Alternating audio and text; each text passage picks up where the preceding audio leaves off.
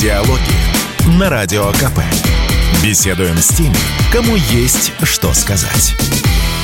Здравствуйте, друзья! В студии радио «Комсомольская правда» Иван Панкин. Это «Диалоги с Кориной Геворгян, известным востоковедом. Корине, здравствуйте. Здравствуйте, Иван. В Турции на кону, буквально на носу, на носу выборы. Я как раз вернулся из Стамбула. Кое-что видел, могу тоже, среди прочего, кое-что рассказать об этой замечательной стране, которая живет в предвкушении этих выборов. У меня нет никакой уверенности, как у многих, наверное, в том числе людей, которые находятся здесь, в Москве, в России, по поводу того, сможет ли Эрдоган выиграть. И вот я после посещения Стамбула тоже, к сожалению, в этом не уверен. Но, может быть, у вас другое мнение на этот счет? Каковы шансы Эрдогана? Скажите, пожалуйста. 14 мая все это произойдет. Ну, согласитесь, что Стамбул – это как раз оппозиционный город, поэтому конечно, самый большой и значимый э, Турецкой республике, но э, это всегда была фронта, и вы знаете, что и мэр Стамбула, и даже мэр Анкары, они оппозиционны по отношению к партии Эрдогана и к нему самому. Так что за него голосует, э, насколько мне известно, такая, знаете, глубинка, до которой мне представляется э, волонтеры всяких агентств не дозваниваются, ибо дозвониться туда достаточно сложно. Но голосовать-то они будут точно.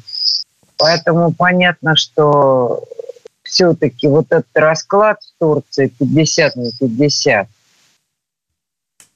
сохраняется, Иван.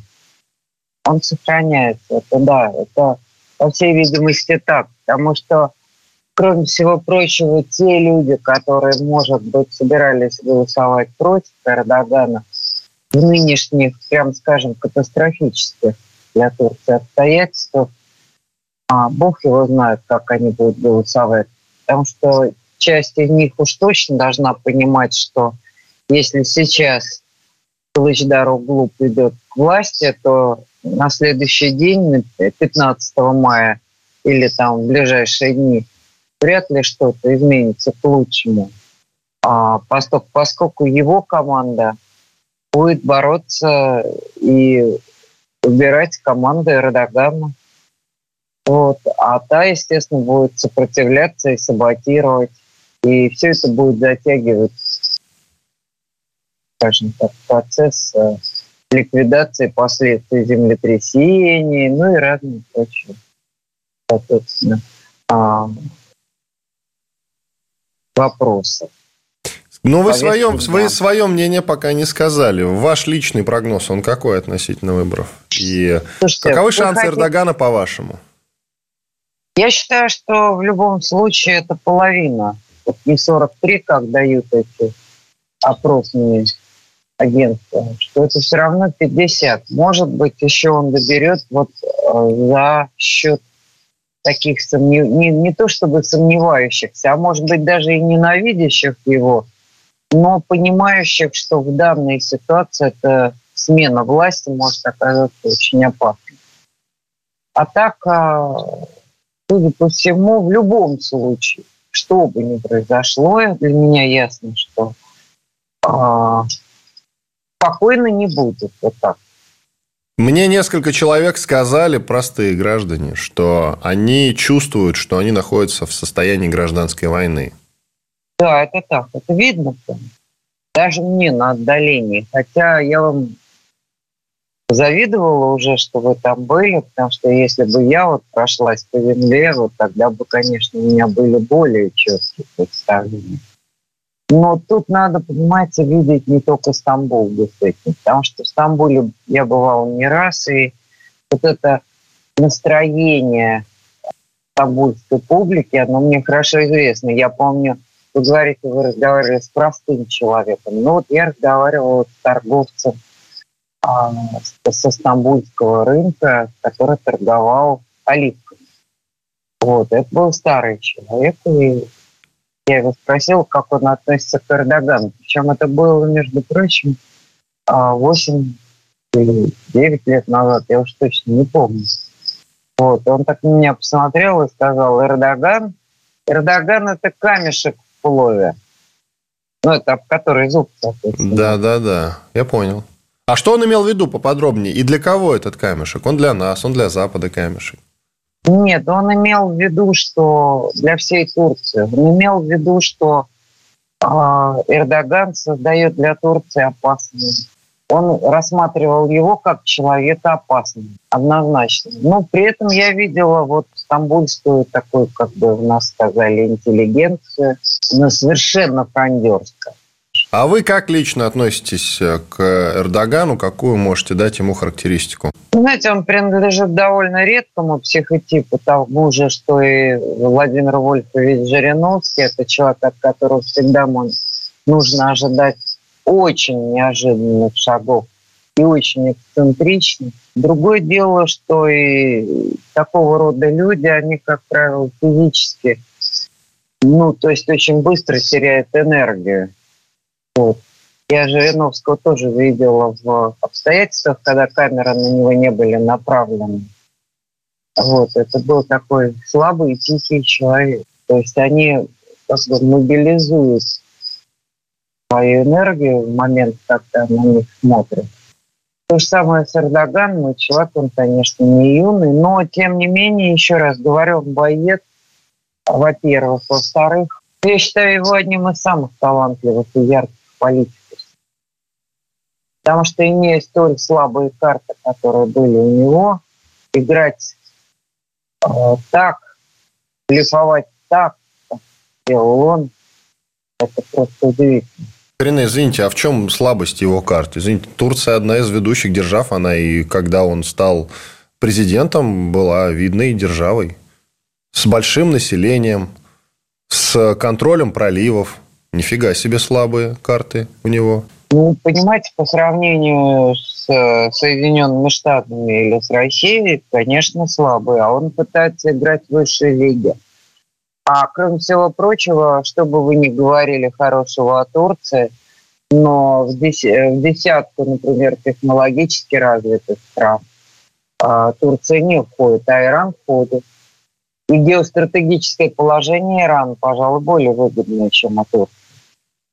Кроме всего прочего, у Турции нет ресурсов, и эта страна зависит от импорта и зависит от экспорта.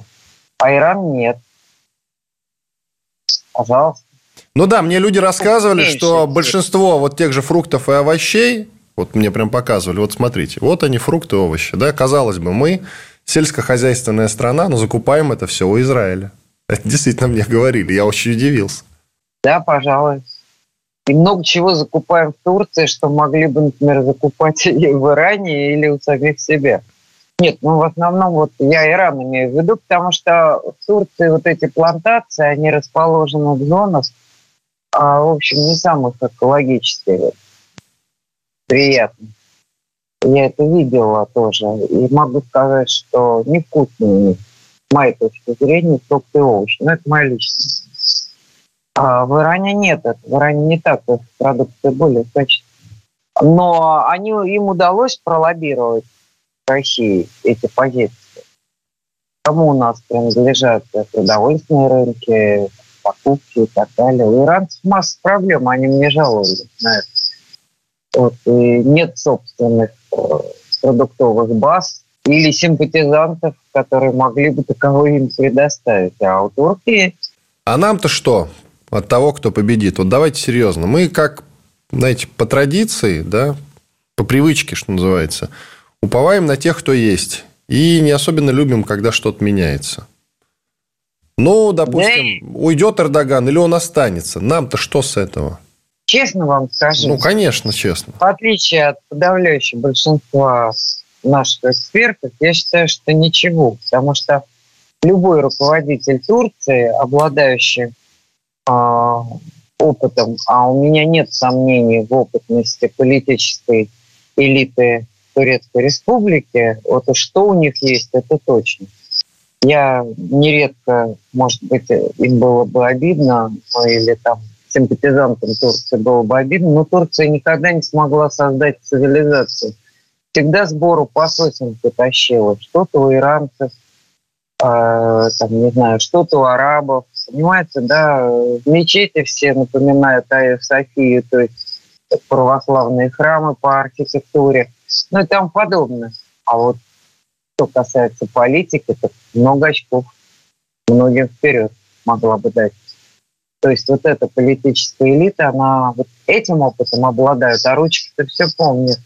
И э, кто бы ни пришел к власти, э, он будет стараться укрепить и повысить уровень субъектности Турции на мировой арене. Сделаем паузу. Давайте. Иван Панкин, Коренная Геворгян, известный востоковед. Диалоги на Радио КП. Беседуем с теми, кому есть что сказать. Продолжаем диалоги. Иван Панкин и Корене Геворгян, известный востоковед. Корене, скажите, пожалуйста, ну, я уже задал вопрос по поводу того, что кто бы не победил, нам-то с этого что? И вы, в общем-то, ответили, да ничего, по сути, по большому-то счету. Но, с другой стороны, Кемаль Кылыч Дераг... Кемаль Кылыч Дараглу. Да, Кемал, Кемал Кылыч Дар Оглу. Правильно произносится его фамилия, наверное. Может быть, у них там свое какое-то произношение, но не суть. По-нашему так. По-нашему и э, Эрдоган мы неправильно произносим, потому что нет «г» у них оно не читается, он Эрдоан. И, кстати, по, по Стамбулу то же самое мне говорили, что вы неправильно произносите название города. Истамбул, надо говорить. Кемаль Кылыч Дороглу говорил, что э, совершит разворот в сторону Запада. Я не знаю, что он имеет в виду и как должен выглядеть этот разворот, потому что поворота в сторону России я как-то не наблюдал. Нужно, чтобы вы сейчас дали экспертизу по поводу наших реальных отношений с Турцией, какие они есть по-вашему, да? И какой отворот от России в сторону Запада может совершить в случае победы Кемаль Кылыч Дороглу? Пожалуйста. Да вы знаете, этот разворот уже начал осуществлять в сторону Запада и тот же Эрдоан, а, потому что осенью, а летом прошлого года это было известно, он объявил, что, например, он снимает э, скидку которая действовала с 1984 года и которую Турция получила взамен на обещание сделать, проводить через нее, транзитировать через нее наш газ. И тогда еще не было газопроводов. 1984 год – это Советский Союз. А скидку мы получили 75% за проход судов через Босфор. И в июле Турция объявила, что снимает эту скидку, а в октябре, что в октябре она была отменена полностью, и мы платим теперь 100%. Мы в каких отношениях, взаимоотношениях? И почему мы постоянно подыгрываем Эрдоган? Люди, э, которых я спрашивал, вот задавал те же самые вопросы, простым, правда, людям, те же самые вопросы, что и вам. Причины. И, и, они, но... и они отвечали одно и то же. Собственно, вы окститесь, друзья русские. Вы не переживайте за то, кто будет у нас президентом, потому что Эрдоган вам не друг. Конечно. Но Это вы объясните так. научно, почему. Господи, ну вот уж точно не научно. Давайте я объясню. Нет, как эксперт, экспертиза нужна. Хорошо, как эксперт я вам объясняю две причины, простейшие, которые и важнейшие. Туркам удалось э, 90-е годы создать здесь свой пул, назовем это так, симпатизантов. А для этого они используют э, все, что только можно. Представители тюркских народов, в первую очередь, там, Азербайджана, диаспора. То есть вот все, что можно, по любым э, направлениям. Это раз. Вот откуда их успех и откуда наше отношение к ним.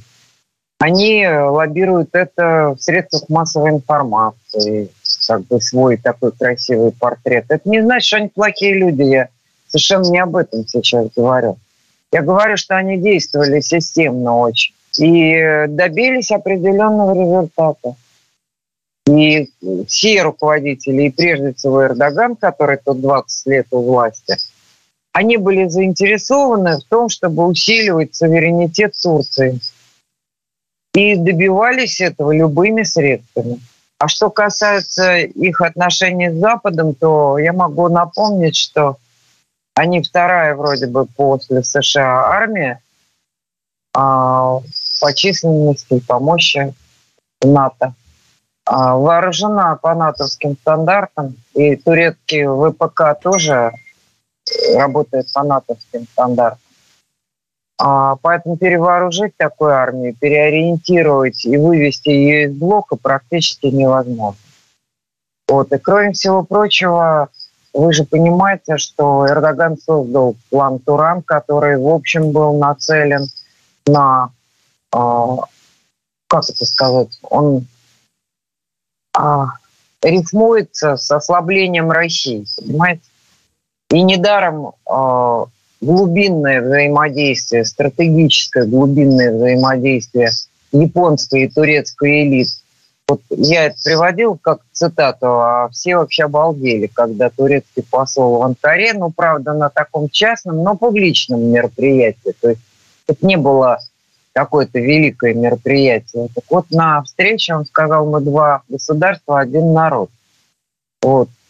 Потому что в Японии существует тоже такая, такая теория в элите, что только ослабленная Россия отдаст острова. И в этом смысле, например, они финансируют э, все первые транши турецких строителей, 30%. Это японские были деньги.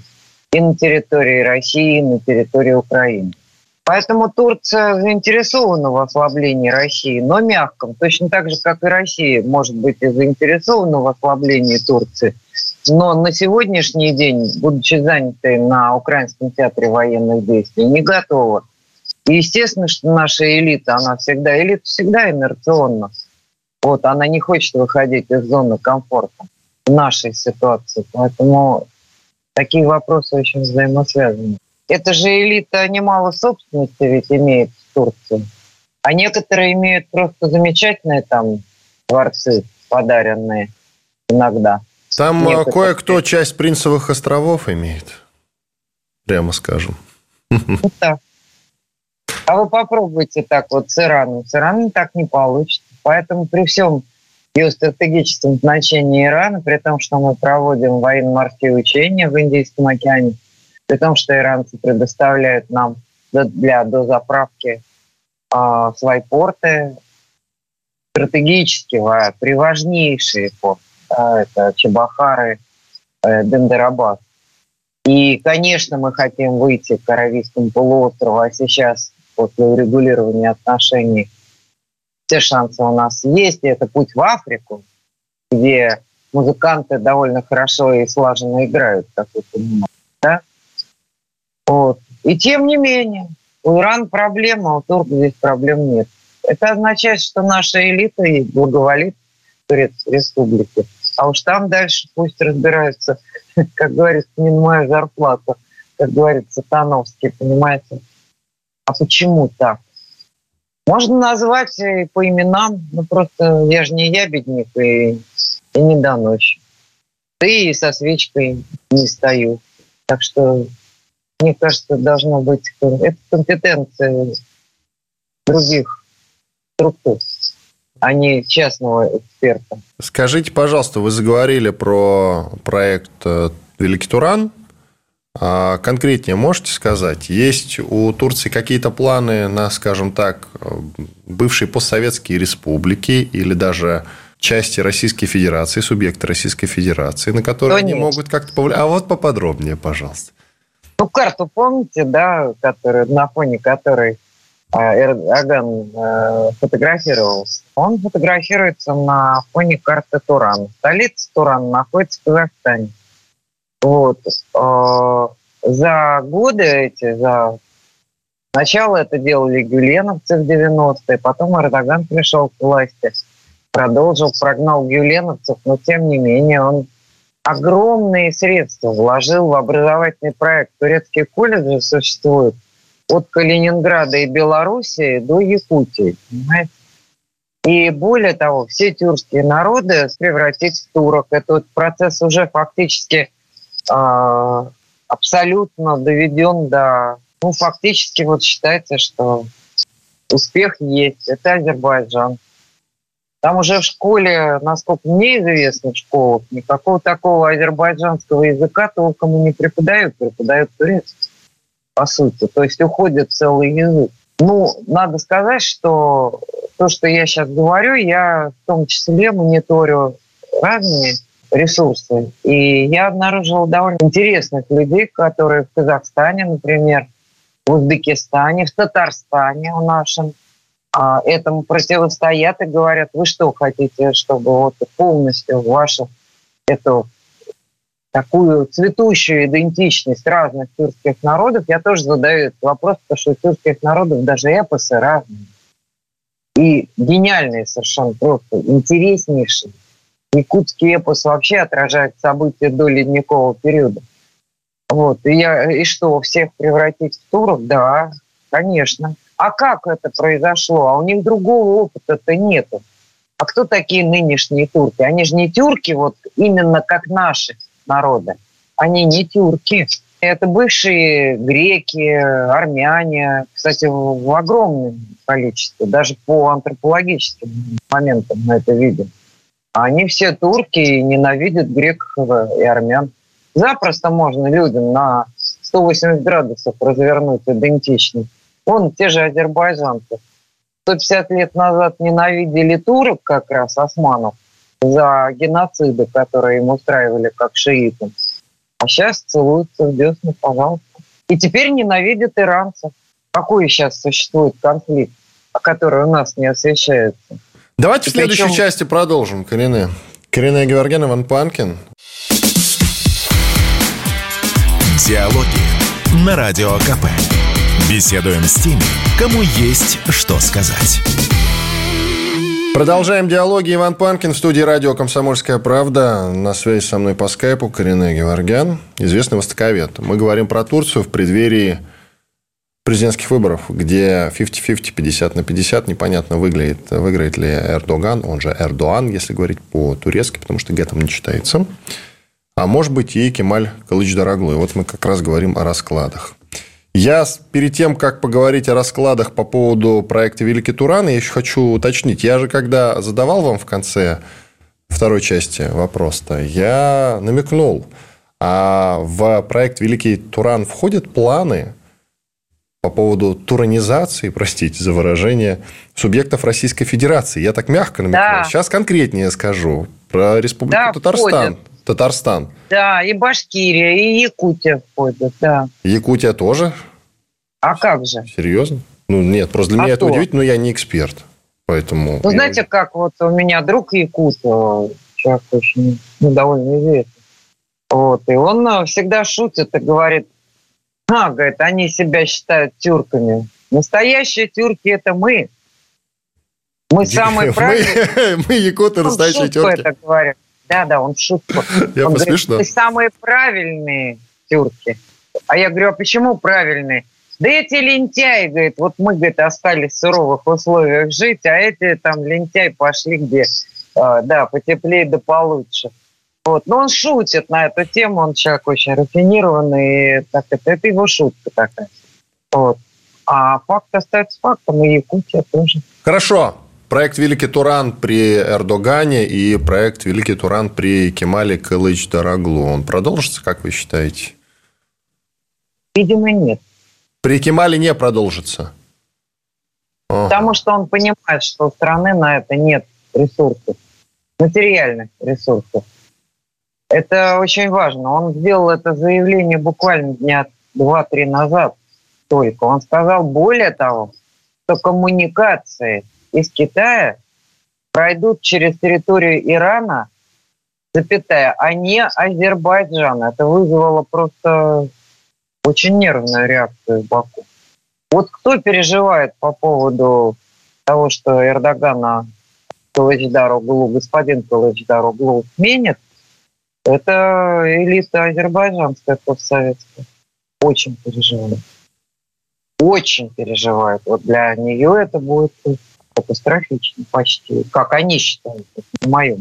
Итак, по поводу гражданской войны, она в принципе вероятна, но при каком раскладе? Если, допустим, побежает, э, побеждает, простите, Эрдоган, а как мне сообщили люди, ну это простые люди, я еще расскажу, с которыми я общался в Стамбуле, Они говорят, что Эрдоган сейчас активно вооружает своих сторонников. Возможны ли какие-то реальные демонстрации и беспорядки, если он останется у власти? И наоборот, если к власти придет э, Кемаль Кылыч Дороглу? Порядки будут в любом случае, но, как мне говорят мои источники, все-таки армия и полиция на стороне Эрдогана. Он, он довольно много поработал и очень хорошо их задобрил. В общем, они на стороне сейчас Эрдогана. А это означает, что что бы ни было. Но это, по большому счету, даже если а, все так, и армия, и полиция выйдет на стороне Эрдогана и так далее, мне представляется, что Турцию однозначно ждут а, больших потрясений. И к этим потрясениям а, ни а, Иран, например, соседняя страна, не Россия, пока не готовы для того, чтобы как-то, знаете, тоже субъектно снизить опасность для себя этих потрясений. Почему мы не готовы и к чему мы не готовы конкретно? Начнется там заварушка и... Ну что, ну мы заняты. На украинском а как мы можем помочь и поучаствовать, или я вот не совсем понимаю, мы просто наблюдатели в данной ситуации или нет? Как мы можем в этом поучаствовать, даже если бы не было специальной как... военной операции? Знаете, у нас много активов в Турции, которые мы, и даже граждан Российской Федерации, которые мы, в принципе, должны были бы защищать. А они будут под вопросом. Активы эти дорогие достаточно. Уже немало разве? А когда у страны есть активы, да, то так или иначе, в какой-то форме она, если она находится в сильной позиции, вот, и ее ресурсы и все ее интересы не сосредоточены на других театрах политических или военных действий. Ну, как-то так, я говорю. Ну, например, э, мы же на 100 лет Карский договор заключали могли бы поднять там эту тему, не, не продлять ее, а тогда обратно забрать себе Карскую область. Условно я сейчас говорю, я ни в коем случае не... Знаете, это армянские мечты, да, там, Западная Армения, при том, что когда задаешь, обычно задают мне эти вопросы мои соплеменники, вот, когда нам вернут Западную Армению. Нам главное, потому что это была все-таки Российская империя и русская армия завоевана. Да, понятно, при помощи и поддержки армянского населения, которого там тогда было много. Вот. И я каждый раз в ответ задаю, может, говорю, вопрос, а вы там жить будете? И они мне говорят, нет. Я говорю, а зачем вам земля, если вы там не собираетесь жить? Так что мне пусть не приписывает никто таких аппетитов. Я просто говорю, что такое существует тоже. И это было частью Российской империи. Кстати, с, в том числе там могут рассматриваться и, да, и очень серьезные возможности для доминирования России, скажем так, в Черно, а, Черноморском бассейне и регионе. И тогда это надолго может снять э, вообще любые проблемы с этими проливами, которые действительно важны. Вот, то, что я помню, как Молотов э, на совещании в посольстве э, СССР в Берлине выступал и говорил, как надо бороться там на переговорах. Назначены были дипломаты уже, все, как надо бороться на переговорах э, с западными партнерами вот, э, за статус этих проливов Босфора Дарданелла. Вот, и один э, из сотрудников, это где-то есть в аналах истории, он сказал, подождите, подождите, а как же так? Ведь мы же заявляли, что большевикам не нужны эти проливы. Вот, на что Молотов ответил одним словом, дурак. Понимаете? Я больше ничего не сказал. Про аппетиты. Все-таки а мы можем претендовать, реально претендовать на проливы? Контролировать проливы? Знаете, претендовать нет не имея, ну, просто не оккупировал, скажем, да, территорию. Я сейчас... Э, Мы не ну, призываем, ну, это да. просто обсуждение. Да, нет, да, да. нет, я говорю, нет. Но а, создать для себя условия, при которых эти проливы для нас больше никогда не проблема или надолго никакая не проблема, это да. А как конечно. и что это значит? Мы можем свободно проходить это значит, по проливу? Наша сеть... Да, конечно. Ну, что значит свободно? Все равно лоцманы будут турецкие. Но, скажем, угроза перекрыть проливы, как я помню, я со своим собеседником турецким разговаривал в 2015 году, когда обострились отношения, сбили они наш самолет, Эрдоган сказал, сбил и буду сбивать и так далее. Подставили его западные его партнеры тогда. Но он сумел, видите, выкрутиться. Да и наш руководитель оказался не лыком шит. Вот, не стал из этого действительно раздувать, хотя народу это не понравилось, как вы знаете. То есть, а ты шик такой вообще. Турки, друзья, как вот быть с самолетами, как вот... И далее там множество моментов таких, да, с этим расстрелянным летчиком, да какие они нам друзья. Я про вот. убийство посла скромно напомню. Тоже. Да, убийство посла и тому подобные вещи. Но тем не менее, если наши позиции в регионе усилятся, а, собственно говоря, например, наша борьба и специальная военная операция на Украине, это что, как не а, попытка, скажем так, взять под свой контроль северную часть э, Черного, Черноморского побережья. Тоже в том числе, при, я молчу сейчас уже о людях, о заявленных и всем известных вещах. Ну, понятно, что мы усиливаем свое присутствие на побережье. Ну и, откровенно говоря, я, может, такие неполиткорректные вещи скажу. Понимаете, такой порт, как Одесса, и такой центр, как Николаев, в такой стране, как Украина, без всякой войны на Донбассе или где-то вообще не нужны были. Специальной военной Потому... операции. Извините. Да, да, и, я, и без специальной военной операции не нужны. Потому что масштабы этого порта, этого города, это масштабы огромной страны от э, Одессы до Владивостока, понимаете? То есть Украина не соответствует этим амбициям? А не соответствовала, поэтому все гнило и живело там в этих портах. И, и жители Одессы на это смотрели со слезами. Им было обидно. Город не нужен такой стране, как Украина, с ее оборотом, с ее спецификой, с ее масштабами и так далее. Не нужен такой город и не нужен такой порт. Это было видно до всяких событий. Ну, не сумели они, и не, не могли они это дело развить. А для того, чтобы развивать порт Одессы, они должны были бы с нами дружить. Потому что туда все, отсюда туда уходят.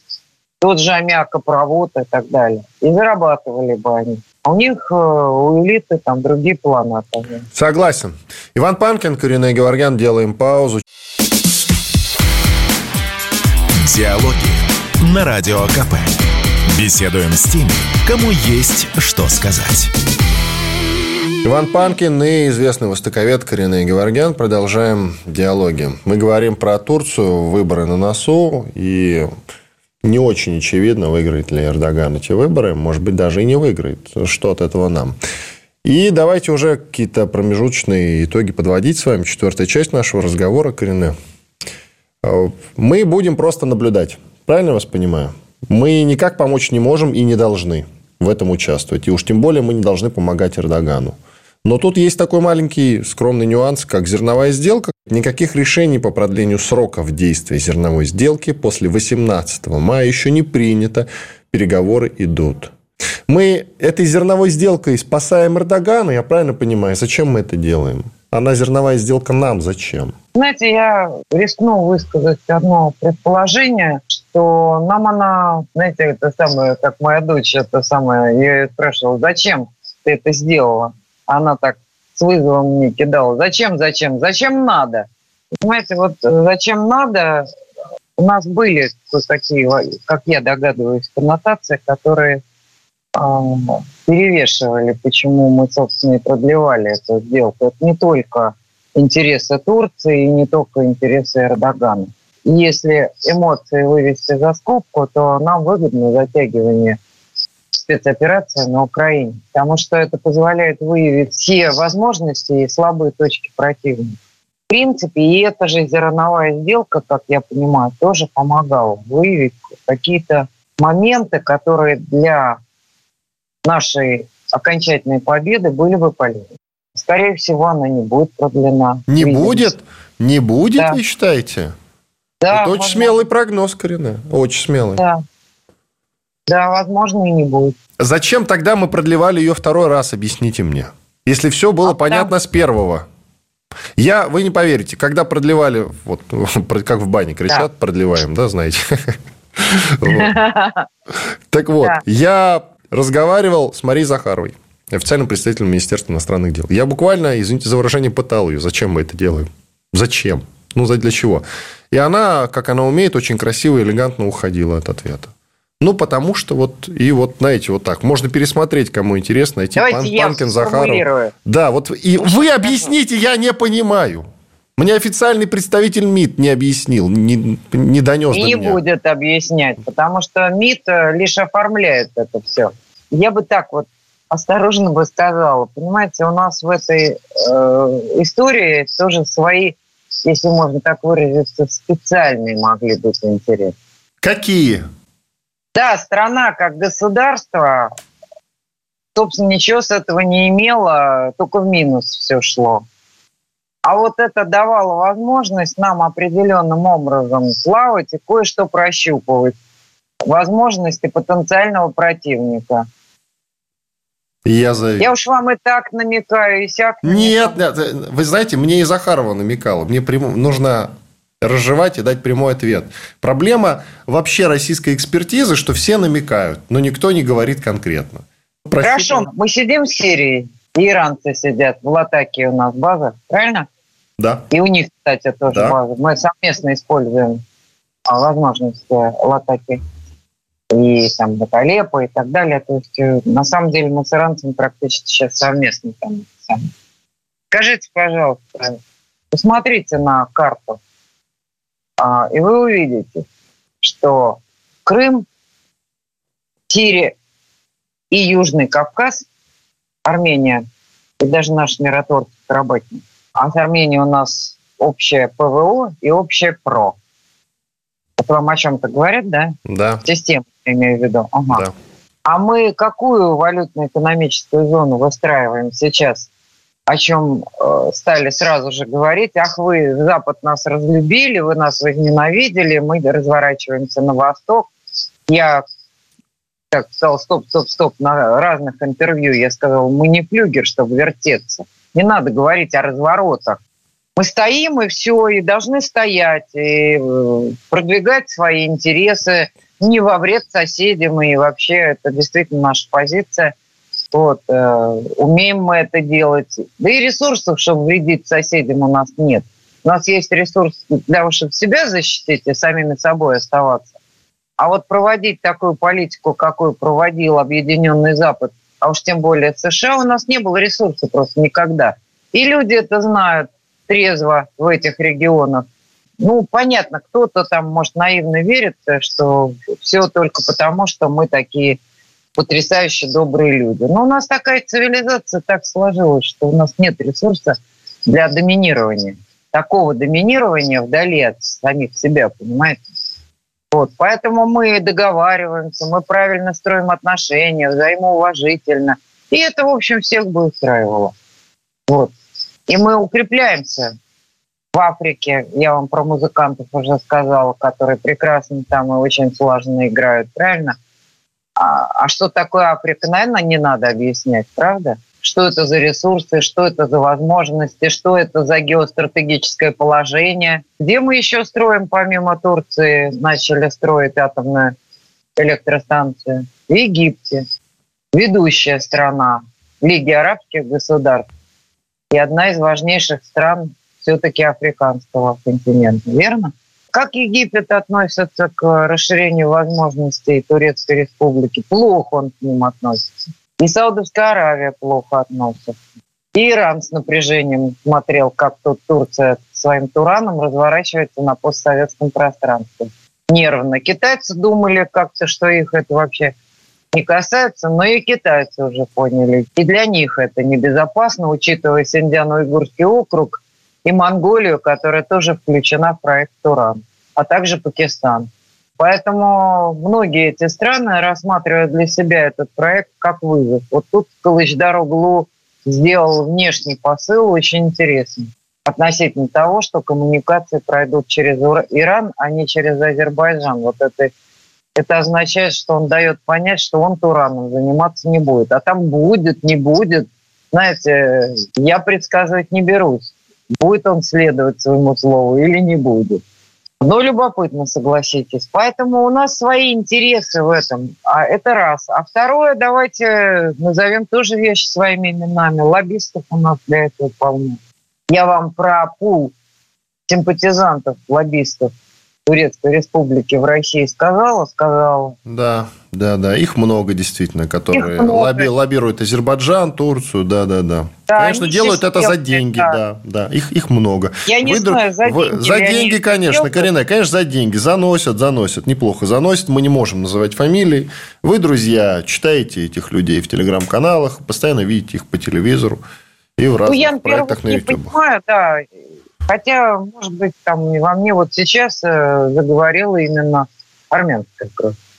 Ну, пусть спишет на это, но я сообщаю факт. Азербайджан требовал того, чтобы нашему президенту ордер на арест Международный уголовный суд выписал. Требовал. Есть видео в интернете заседание парламентской ассамблеи Совета Европы. Но это ж не Алиев говорил все-таки. И не премьер-министр да, этой страны. Да, наш МИД ноту даже нет.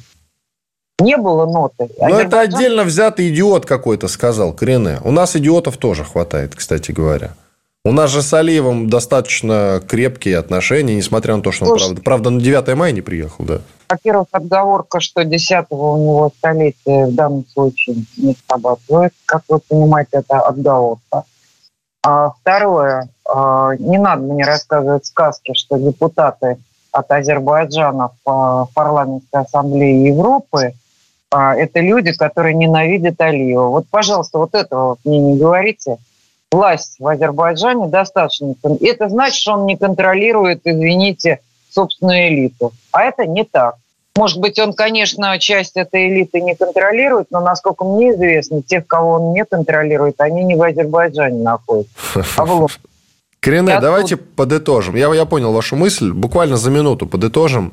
Скажите, пожалуйста, чем важна для нас Турция и выгодно ли нам ее ослабление? Я вот съездил, вы знаете, 4 рубля за лиру, ну, это дорого. И если с Турцией, Турцию будет лихорадить, скорее всего, для нас цены там еще подскочат.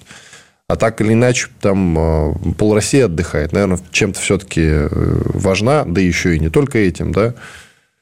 Скажите, пожалуйста, чем? Сосед, ну, сосед, ну, чего вы спрашиваете?